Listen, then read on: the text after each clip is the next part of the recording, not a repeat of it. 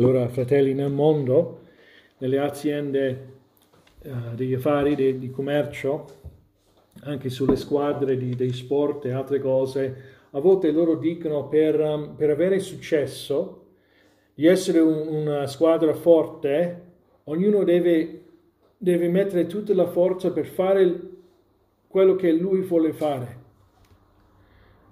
Tu devi essere migliore che tu puoi, tu puoi essere. E di solito non c'è nessun riguardo agli altri, solo di me stesso. Cioè che di avere successo, di essere importante, dobbiamo usare la forza, dobbiamo prendere, dobbiamo non pensare agli altri, dobbiamo essere in primo luogo. E forse questo aiuta alcuni nel mondo, però nel regno di Cristo è al contrario. Perché nel regno di Cristo siamo più forti quando siamo più uniti e siamo più uniti quando siamo più umili. E non siamo umili finché guardiamo a Cristo e in Cristo seguiamo il suo esempio. È questo che vogliamo considerare stamattina, o questa uh, sera, vogliamo considerare l'umiltà di Gesù Cristo come il modello, come la fonte, come il modello, come l'esempio per noi nella nostra umiltà verso gli uni gli altri. Stiamo considerando versetto 5 a 8, anche se questo continua con l'esaltazione di Gesù Cristo, ma per stasera vogliamo guardare questi quattro versetti. Vogliamo considerare nel primo posto il contesto. Uh, ricordate versetto 27, soltanto comportatevi in modo degno dell'Evangelo di Cristo, affinché sia che venga, sia che vi veda, che o che sia assente oda nei vostri riguardi che state fermi in uno stesso spirito, combattendo insieme con un medesimo animo per la fede dell'Evangelo. E abbiamo visto come sia in dottrina sia in pratica, nelle relazioni, il Signore vuole qui l'Apostolo vuole, che vuole sentire la notizia che loro stanno camminando, combattendo per questa una fede insieme, non soltanto in quello che credono, ma come si comportano, come trattano gli uni altri, come vivono insieme.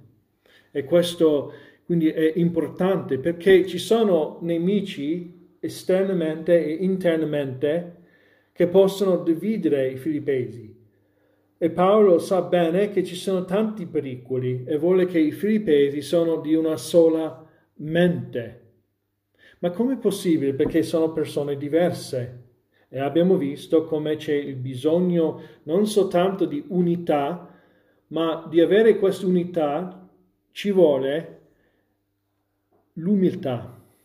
E abbiamo guardato il versetto 1 a 4 l'altra volta e abbiamo visto come questa umiltà dobbiamo buttare via due cose, dobbiamo buttare via la vanagloria, dobbiamo buttare via lo spirito di rivalità e dobbiamo seminare questo interesse negli altri, per stimare gli altri di, meglio di noi stessi, per cercare non soltanto il mio proprio interesse, ma quelli di altri. E quindi non c'è spazio per egocentrismo, cioè egocentrismo, vanagloria, orgoglio, tutte queste cose, e unità sono al contrario, sono qui.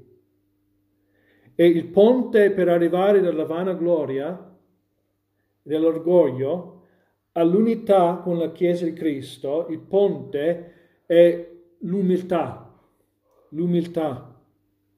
Cioè dobbiamo abbassare noi stessi, invece del mondo che dice che tu devi um, forzare se stesso, devi essere al primo posto. nella Chiesa, no.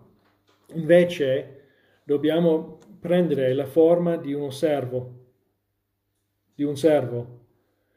Dobbiamo cercare, pensare agli altri, dobbiamo servire gli altri, dobbiamo mettere um, le nostre cose, sì, sono importanti, dobbiamo essere responsabili, però anche dobbiamo pensare agli altri. Se tutti stanno facendo questo, troveremo noi stessi da questa parte del ponte con umiltà, uniti insieme. Però dobbiamo fare la domanda, ma dove guardiamo per capire meglio queste cose?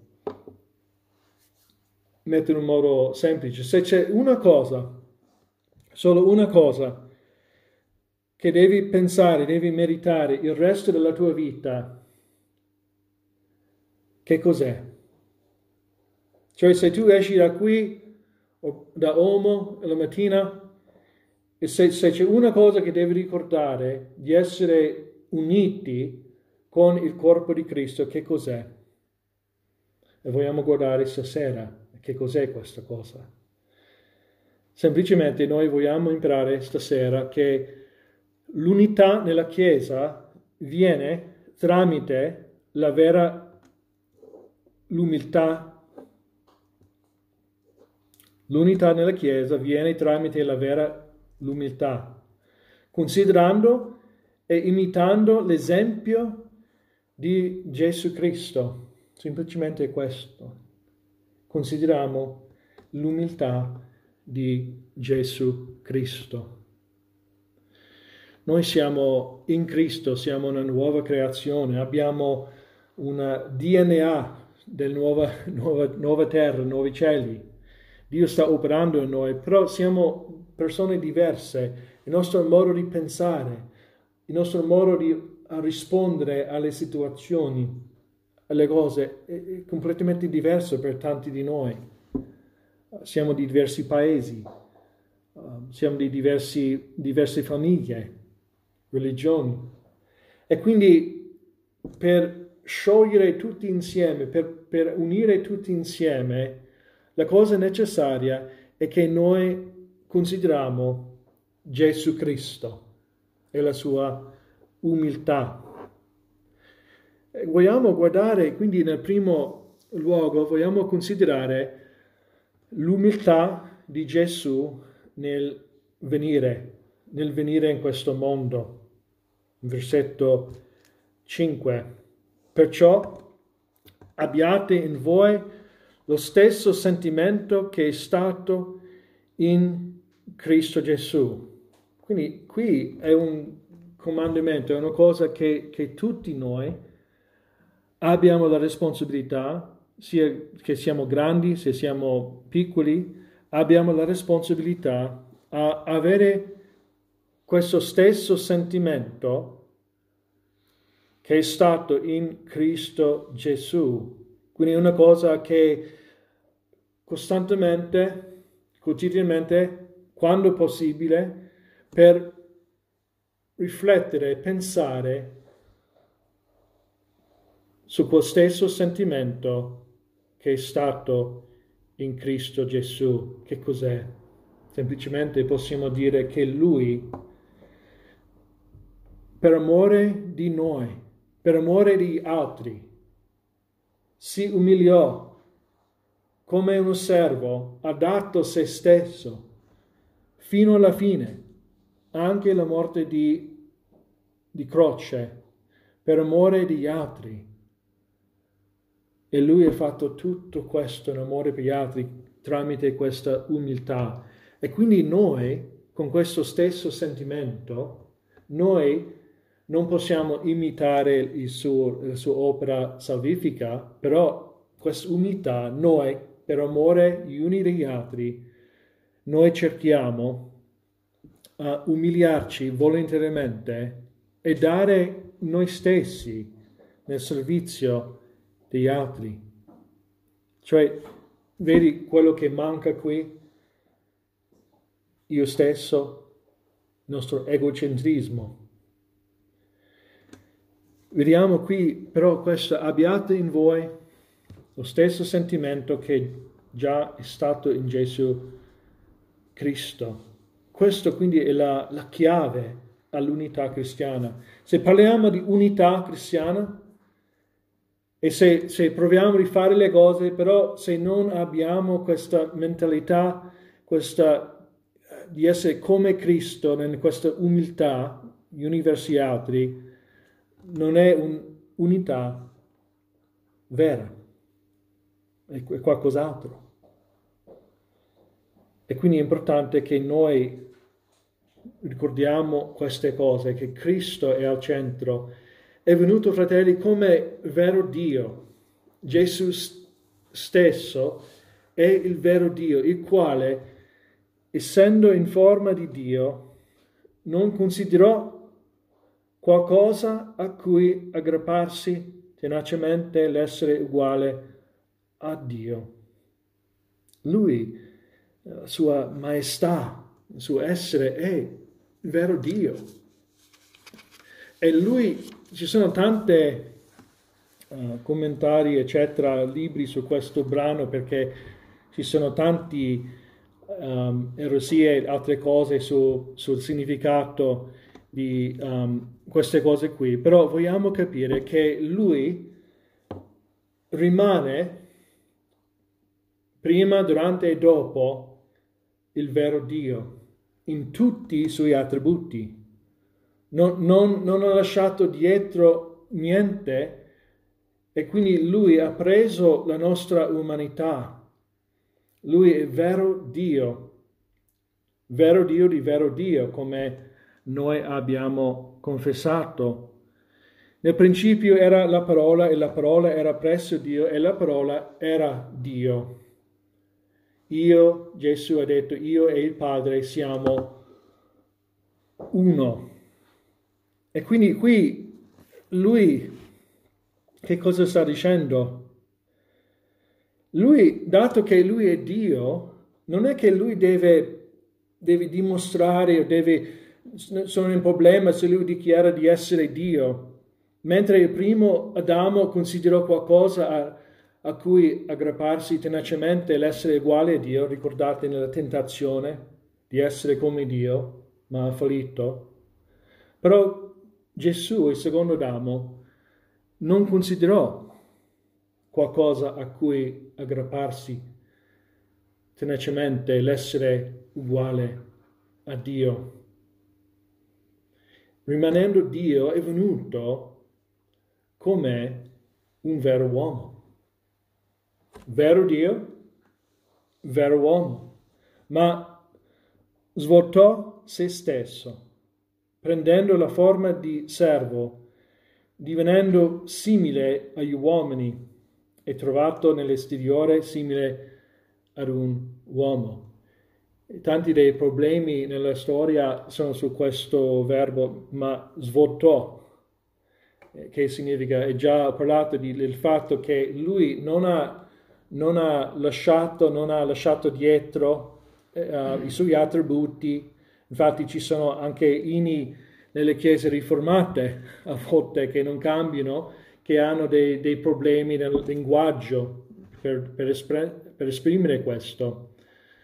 Però lui si svoltò per aggiunta, cioè si svoltò nell'aggiungere, nel prendere la nostra umanità. E in questo vediamo l'umiltà del nostro Signore. Doveva questo che deve venire per salvare l'uomo dal peccato, dal rompere il patto, deve essere un vero uomo, 100% uomo. Se tu cambi in un punto Gesù che non, che non, che non è più un uomo, non è più uomo, significa che è squalificato di essere uno per salvare noi dai nostri peccati. Deve essere veramente un uomo. E quindi troviamo qui Gesù, il secondo Adamo, come dice Ebrei 2, 17, egli doveva perciò essere in ogni cosa reso simile ai fratelli, perché potesse essere un misericordioso e fedele sommo sacerdote nelle cose che riguardano Dio, per fare l'espiazione dei peccati del popolo. Infatti, poiché egli stesso ha sofferto quando è stato tentato, può venire in aiuto di coloro che sono tentati. E quindi ecco, abbiamo Gesù che ha preso la nostra umanità, doveva subire alla legge, deve subire a questo mondo caduto, anche se lui era senza peccato. E lui è venuto in umiltà. E fratelli, dobbiamo fermarci un, un attimo qui. Puoi credere, puoi, puoi immaginare questo? Il creatore, il Dio dell'universo, ha preso la nostra umanità, ha, ha visitato noi qui in terra per salvare noi. Lui è santo, è puro. Noi siamo degni dell'inferno, siamo degni del, del suo giudizio, però lui, questa è la, la meraviglia de, della, della nascita di Gesù Cristo, del fatto del suo concepimento, che lui è venuto, nato dalla Vergine, che è venuto in questa terra, in questo mondo, che odiava lui, che ha messo lui alla morte. Vero Dio, vero uomo nella persona di Gesù Cristo. E quindi dobbiamo considerare l'umiltà di Gesù Cristo nel venire, nel venire. Ma anche dobbiamo considerare l'umiltà di Gesù nel obbedire e morire. Guardiamo qui al testo in versetto uh, 7 e poi in versetto uh, 8 abbiamo queste due annichilì se stesso, poi abbassò se stesso. Gesù è venuto nell'obbedire volontariamente. Questa umiltà è volontario, volontaria. Cioè lui non è, non è stato forzato contro la sua volontà, lui della sua volontà è venuto e si umiliò.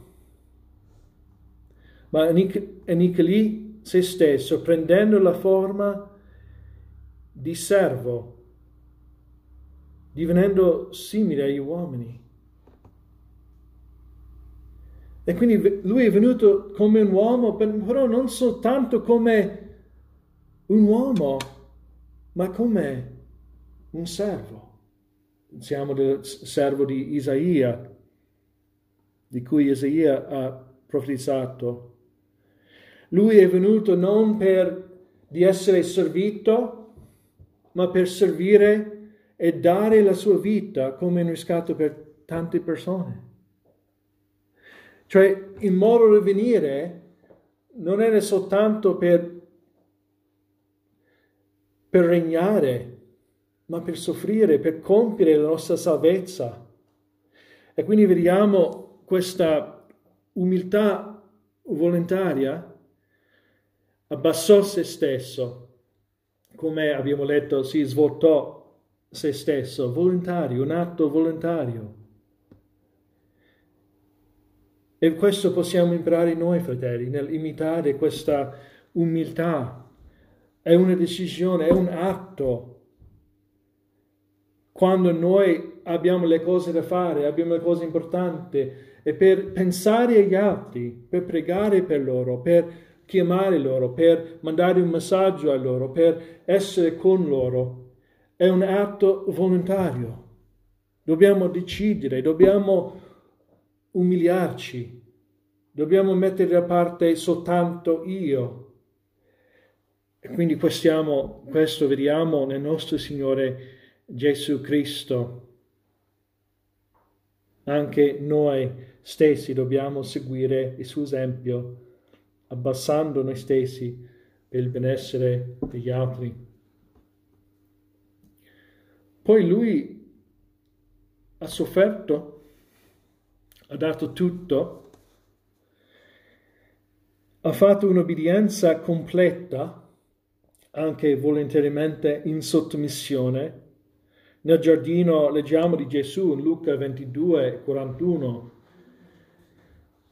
e si allontanò da loro circa un tiro di, di sasso e postosi in ginocchio pregava dicendo Padre se vuoi allontana da me questo calice. Tuttavia non sia fatta la mia volontà ma la tua.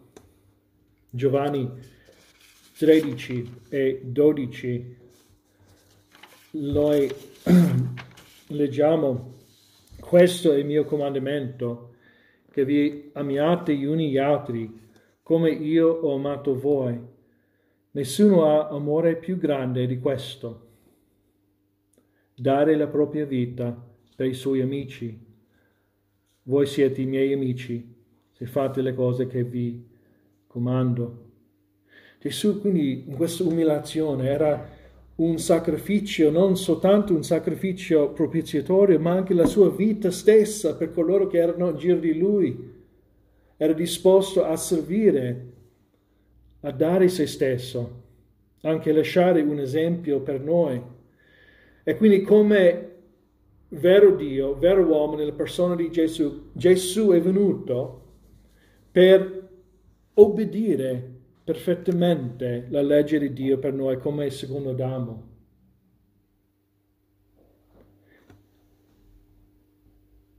Il re non è venuto come il re della terra, ma con umiltà, mansueto, umile di cuore. E lui è venuto quindi per noi, fratelli, per i miei peccati, per i tuoi peccati, per soffrire,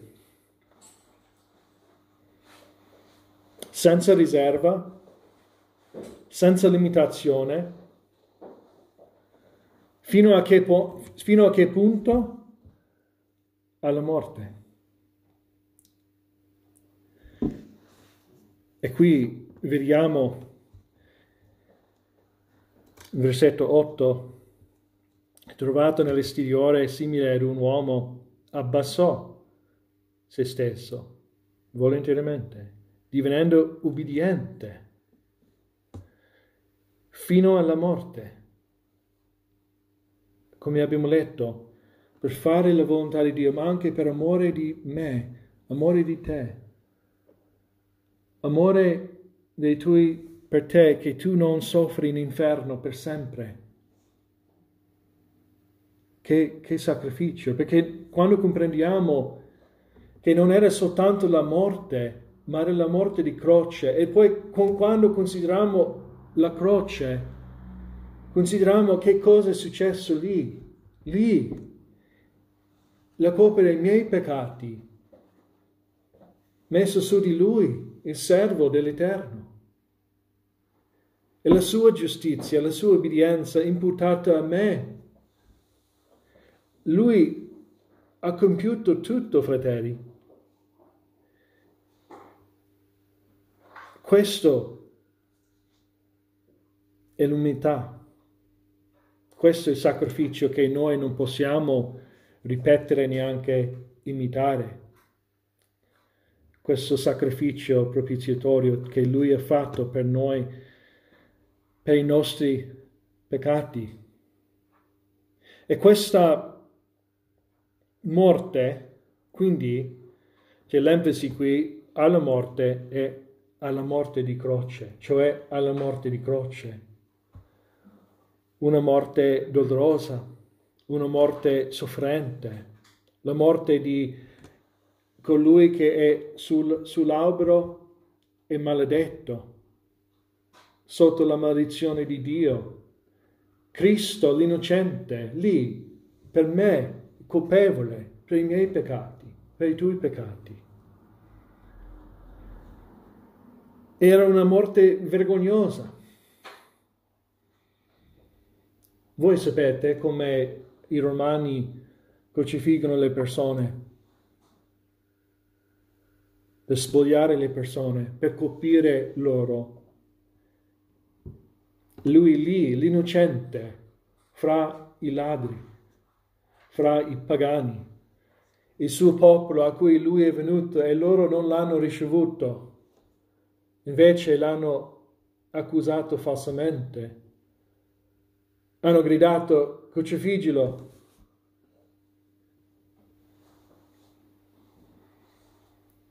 Maledetto per noi, volontariamente. In Marco 10 leggiamo in 42, ma Gesù, chiamateli a sé, disse loro, voi sapete che coloro che sono ritenuti i sovrani delle nazioni le signoreggiano e i loro grandi esercitano dominio su di esse. Ma tra voi non sarà così. Anzi, chiunque vorrà diventare grande tra voi sarà vostro servo. E chiunque fra voi vorrà essere il primo sarà schiavo di tutti. Poiché anche il figlio dell'uomo non è venuto per essere servito, ma per servire e per dare la sua vita come un prezzo di riscatto per molti. E fratelli, ricordiamo quando il nostro Signore dopo aver lavato i piedi dei suoi discepoli, nell'Evangelo secondo Giovanni, capitolo 13 e 13, ha detto questo, comprendete quella che vi ho fatto? Voi mi chiamate Maestro e Signore e dite bene, perché io sono, perché lo sono.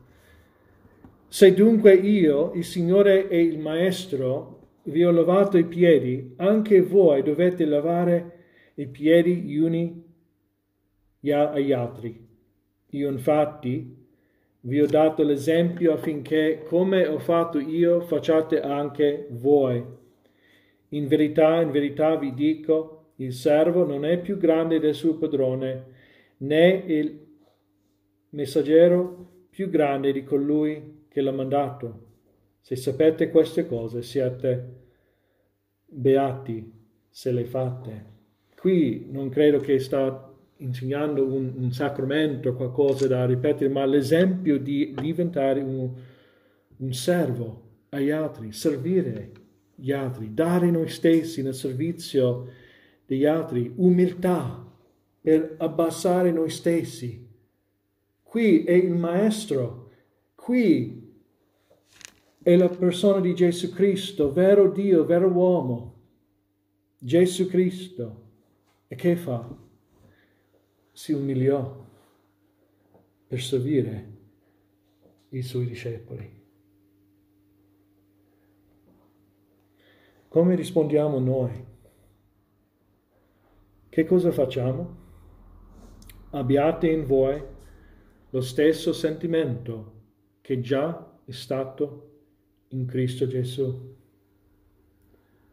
Quindi, fratelli, prendiamo il nostro orgoglio prendiamo la nostra vanagloria, prendiamo il nostro spirito di rivalità, di competizione, mettiamo qui. E poi nella nostra mente mettiamo accanto l'umiltà di Gesù Cristo. Come Lui ha preso la nostra umanità, si umiliò prendendo la forma di un, un servo, soffrendo, dando la sua vita alla morte e la morte di croce. Una morte vergognosa per te, per me.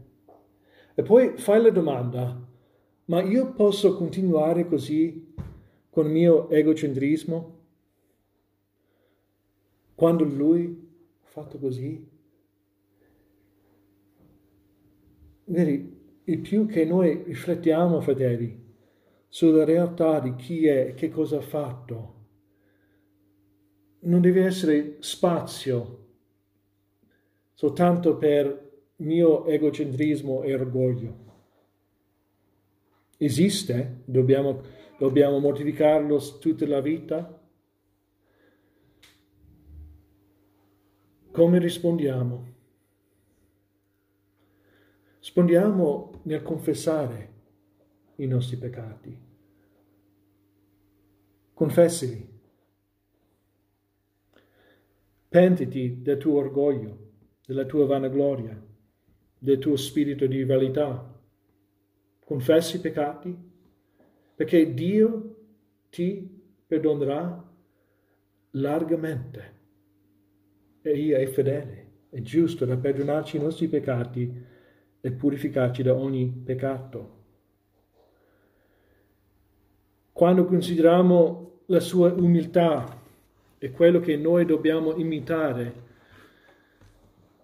noi capiamo che non ci sono le scuse. Forse uno pensa, ah, ma queste persone non sono importanti, non sono importanti, non sono degni del mio tempo. Io ho cose troppo importanti da fare. Ma queste non sono cose per me. Gli altri possono pulire, possono dare un passaggio, possono fare questo o quello. Io ho la mia vita, sono troppo impegnato. Ogni volta che queste tentazioni vengono nella nostra mente, pensa alla croce pensa alla sua umiltà. Perché fratelli, ricordiamo le parole del nostro Signore, così anche voi quando avrete fatto tutte le cose che vi sono comandate, dite, siamo servi inutili, abbiamo fatto ciò che dovevamo fare però lui darà la grazia perché lui ha compiuto tutto. Siamo liberi, fratelli, siamo liberati dalla schiavitù, siamo liberi, liberati a servire il nostro Signore e servire gli uni gli altri con umiltà. Lui assicurato la via. Quindi torniamo il nostro sguardo a Cristo ogni giorno. Consideriamo la sua umiltà nell'operare per noi, per i nostri peccati, per la nostra salvezza, poi con gioia, con gioia, solo per la sua grazia, abbassiamo noi stessi, volontariamente, per dare la nostra vita in servizio degli altri, per amore di Dio e per amore gli uni degli altri. Che Dio ci dia la grazia di umiltà, così che possiamo essere uniti nell'amare gli uni gli altri. Preghiamo.